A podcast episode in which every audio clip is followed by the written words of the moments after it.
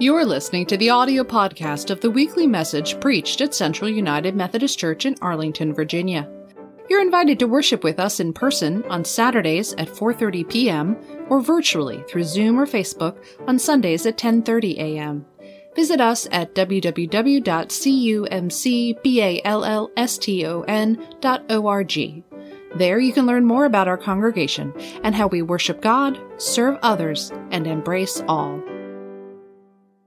Matthew 4, verses 1 through 4 from the Common English Bible.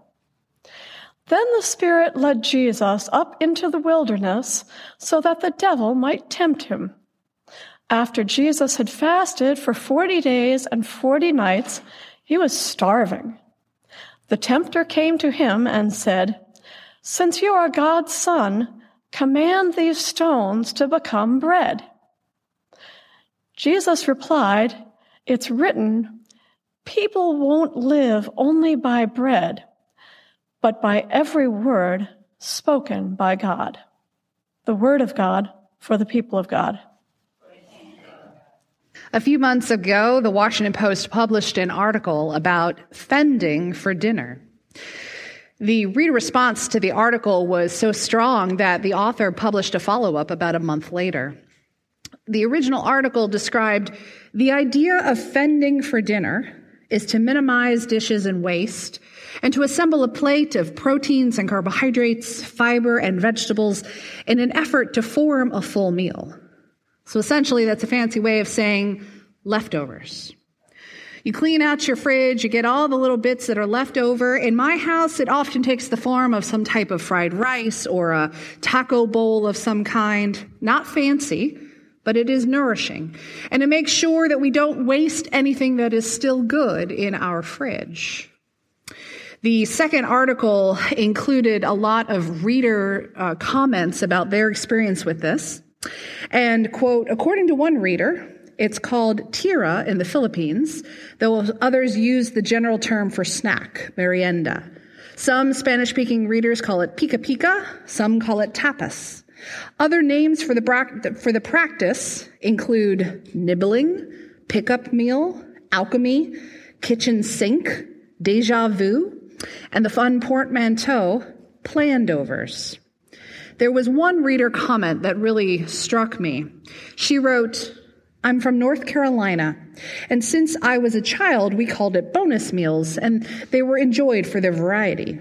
My husband is from England, where the same concept is referred to as gracious living. For example, let's have gracious tonight. I really like the idea of planning my menus for a week and including the idea of writing down gracious for dinner. What a beautiful idea. To look at the abundance that can come from the scraps of previous meals and call it gracious. In our current worship series, Liturgy of the Ordinary, we are looking for God's grace in the habits of our ordinary lives. And today we looked at the gift and power of God's word and where grace is sprinkled throughout our lives. Today's gospel lesson from Matthew is the story that immediately follows the baptism of Jesus. The final verse of the chapter just before what Sharon read for us says, A voice from heaven said, This is my son whom I dearly love. I find happiness in him. And then immediately we are into the story we just heard. Then the Spirit led Jesus up into the wilderness so that the devil might tempt him. After Jesus had fasted for 40 days and 40 nights, he was starving. Now, fasting is a practice that we most often associate with the season of Lent. At the church where I served prior to Central, every Lent we would practice something we called give up and give back. This encouraged folks to save whatever money they saved from their fasting practice during Lent and to give that money to a special Lenten mission project. One year I gave up eating at a particular fast food restaurant in town, and I was pretty shocked at the size of the check that I wrote six weeks later because $7 fast food meals start to add up pretty quickly over the course of six weeks. But fasting is not a discipline solely for the season of Lent. John Wesley, the Anglican priest who inspired the Methodist movement, had a practice of fasting at least once a week and more often on certain seasons of the year. In 2015, we here at Central practiced 90 days of prayer and within that time frame, we had a few weeks where we focused our attention on the prayer practice of fasting. Now, we did not fast from food for a solid week or two weeks. We didn't fast for 40 days like Jesus did. But we did practice what it was to be hungry and to allow that hunger to turn our attention to God. But Jesus, the scripture tells us, went without food for 40 days and 40 nights. Our translation tells us that at the end of this time, quote, Jesus was starving. He would have been physically hungry, but more than that, he would have been emotionally raw and vulnerable. Many times when someone has skipped a meal or two, they describe their emotional state as hangry, that feeling of anger and hunger and grumpiness all combined. Jesus is in a state of physical and emotional vulnerability. And this is the moment when the tempter shows up. Now, he knows that Jesus was named as God's son at his baptism just before going into the wilderness. And so the tempter uses that as a challenge to Jesus' identity. So he says, Since you are God's son, Command these stones to become bread. But Jesus rebuffs the tempter with the line that you heard just a moment ago. It's written, people don't live only by bread, but by every word spoken by God. It is written. Where? Where is that written? Jesus is quoting the scriptures that he would have studied as a child growing up in the synagogue. He is remembering the story of the Exodus. God provided food in the wilderness for Israelites who wandered in the wilderness for 40 years. And so here Jesus is turning his attention back to a scripture in Deuteronomy chapter 8, verse 3. He humbled you by making you hungry and then feeding you manna, which neither you nor your ancestors had ever experienced so that he could teach you that people don't live on bread alone. No, they live based on whatever the Lord says. The Exodus was an experience of liberation from slavery. And now Jesus has come into the world to proclaim release from captivity to sin. He spent 40 days in the wilderness, and during that time, he remembered that ancient wilderness journey of God's people leaving slavery and finding liberation. And on that journey, God provided them manna to eat. But he knew that the nourishment God provided was more than just the physical bread. Later in his ministry, Jesus would call himself the bread of life. And there, a very hungry Jesus is standing before the tempter. He is at his most vulnerable. And when he says it is written, he reminds us of the gift of God's word. We do not live by physical bread alone. How often, when we are tired and vulnerable, do we turn to something to comfort us and numb our pain? How often do we seek comfort from food or sex or drugs or gossiping or wasting time on social media or spending money through shopping or gambling? Dr. Brene Brown has written extensively on the power of vulnerability. She writes, Vulnerability is the core, the heart, the center of meaningful experiences. Her research shows how often people respond to vulnerability with some type of a numbing behavior. She expanded on this idea in an interview and she says, quote, if I get laid off at work and I post on Facebook I get 20 responses like, I've got your back, or I'm sorry. And that feels great. But it's different than if I call you on the phone and say, Hey, it's Brene. I got laid off today. Do you have 10 minutes? She explains that real person request is a vulnerable bid for connection. I'm asking you, can you put everything down and hold space for me for the next 10 minutes? I'm in some pain. In our gospel lesson today, Jesus is extremely vulnerable.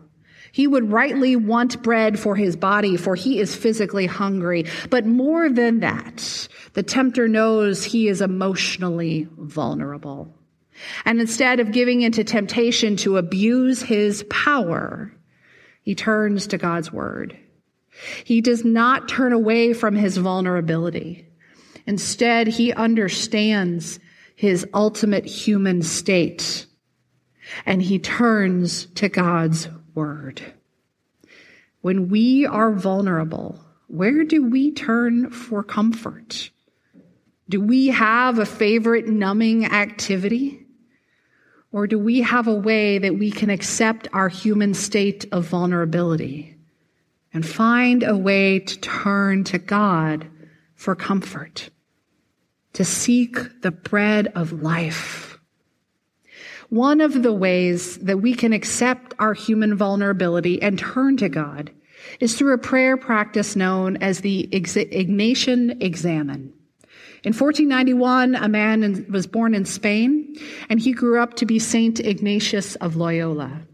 And he taught this practice that helps humans identify our feelings of consolation and desolation. Consolation describes when a person is moving towards God's active presence in the world. We notice this when we sense an increase in love, in faith, in hope, in mercy, in compassion, or any of the qualities that we would name as fruit of the Spirit.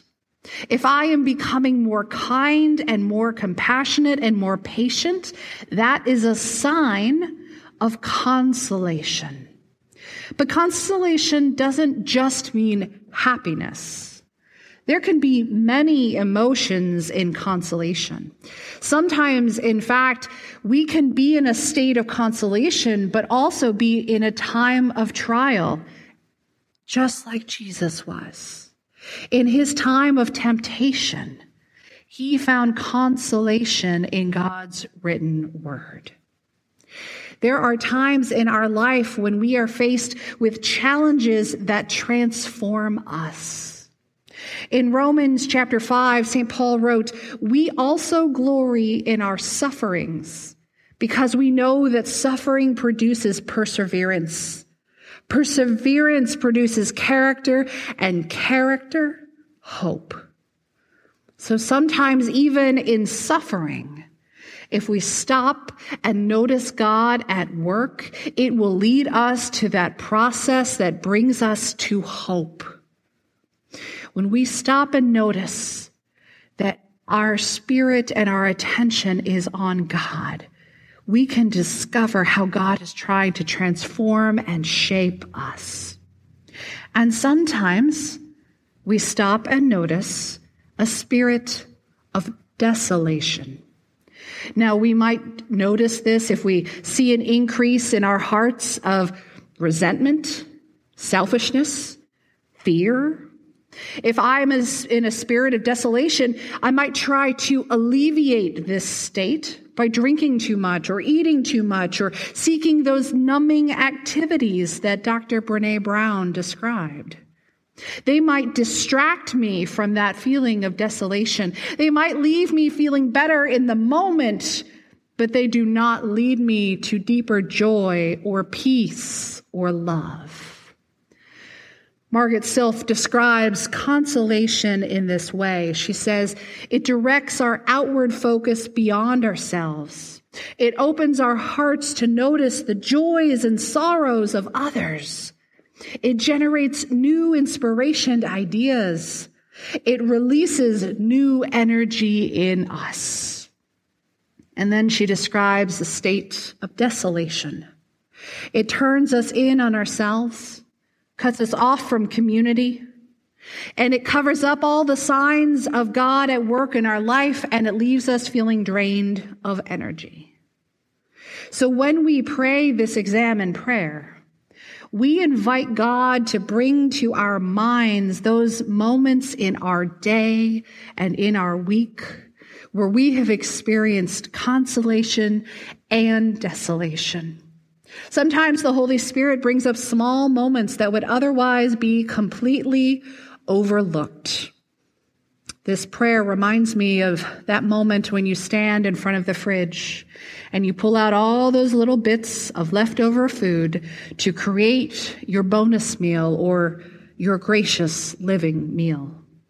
We look for the crumbs of grace in our day where we felt our hearts draw near to God.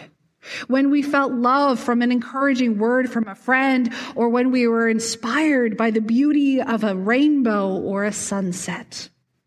We pull all of these crumbs of grace together and we feast on a meal of grace and find our souls nourished. So often, we expect that spiritual experience in life are those mountaintop experiences where something dramatic happens. We go away on retreat and experience God's grace in a new way. Or when worship is particularly moving in some way. Those high points when we taste and see that the Lord is good. But most often, our spiritual formation, our spiritual growth, it happens in those small moments, the small moments of grace that we gather together in those ordinary moments of our days. And we too often overlook these crumbs of grace. If we don't stop and pause, we will miss God's presence in our ordinary lives. Jesus, starving and vulnerable, did not stop and turn those stones to bread. He did not go for that dramatic big show that would have entertained the masses had there been people there waiting for a miracle. Instead, Jesus, who had been formed by God's word, he knew that God would provide. And so he resisted temptation. There are two other moments of temptation that follow this story of stones and bread. And at the very end of all three, Scripture tells us, then the devil left him, and suddenly angels came and waited upon him. God provided angels for Jesus. God provides moments of grace for us too. Our weekly worship helps us to orient our hearts and minds to be attentive to what God is doing in our lives and in this world. Our daily devotional practices help us notice those crumbs of grace throughout our day so that we can see what God is doing in the ordinary moments. Our private practices of prayer and seeking those crumbs of grace help us to discover what Jesus knew so well.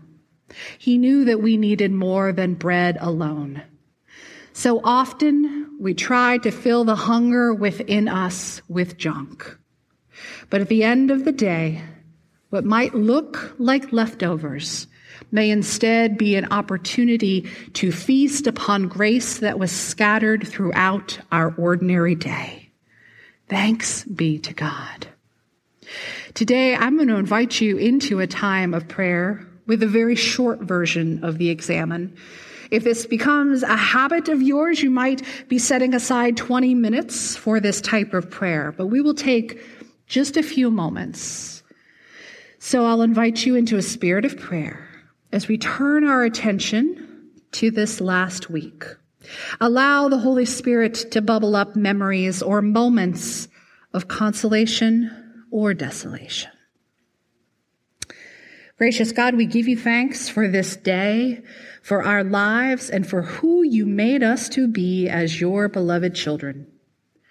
We ask you in this time of prayer that you would help us to see our days through your eyes. We ask that your Holy Spirit would have us see where you have been at work so that we can be attentive to all that you have to teach us. As we turn our minds to the events of the past week,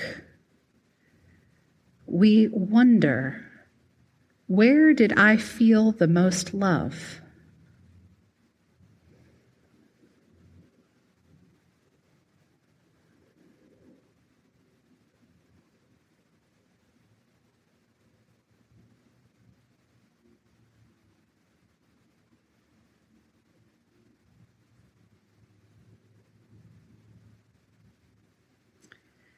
Where did I feel the least love?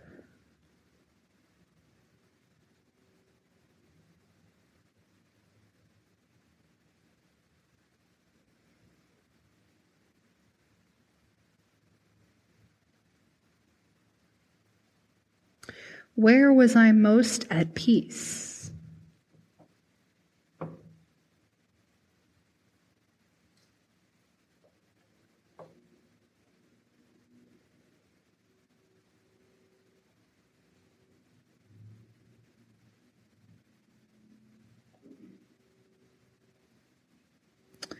And where did I cause pain or fall short of your glory, O God?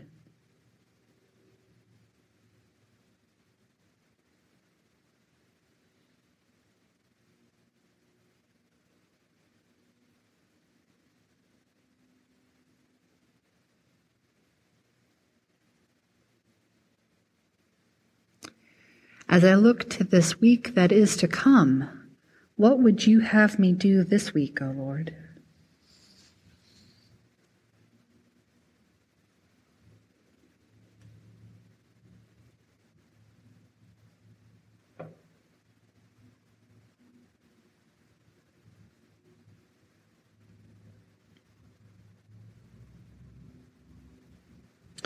God of abundant grace, you have given us a feast of grace.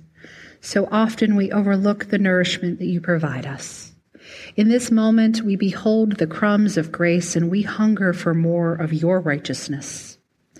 Lord, we pray for those who hunger for bread but find only stones, for those who seek justice but can find no advocate who will help them. O oh Lord, let me hunger enough that I not forget the world's hunger. O Lord, let me hunger enough that I may long for the bread of heaven. But Lord, let me not hunger so much that I seek after that which is not bread, nor try to live by bread alone. We pray today in the name of the one who is the bread of life. And we pray as he taught us to pray by saying, Our Father, who art in heaven, hallowed be thy name. Thy kingdom come, thy will be done, on earth as it is in heaven. Give us this day our daily bread, and forgive us our trespasses, as we forgive those who trespass against us. And lead us not into temptation, but deliver us from evil. For thine is the kingdom, and the power, and the glory forever. Amen.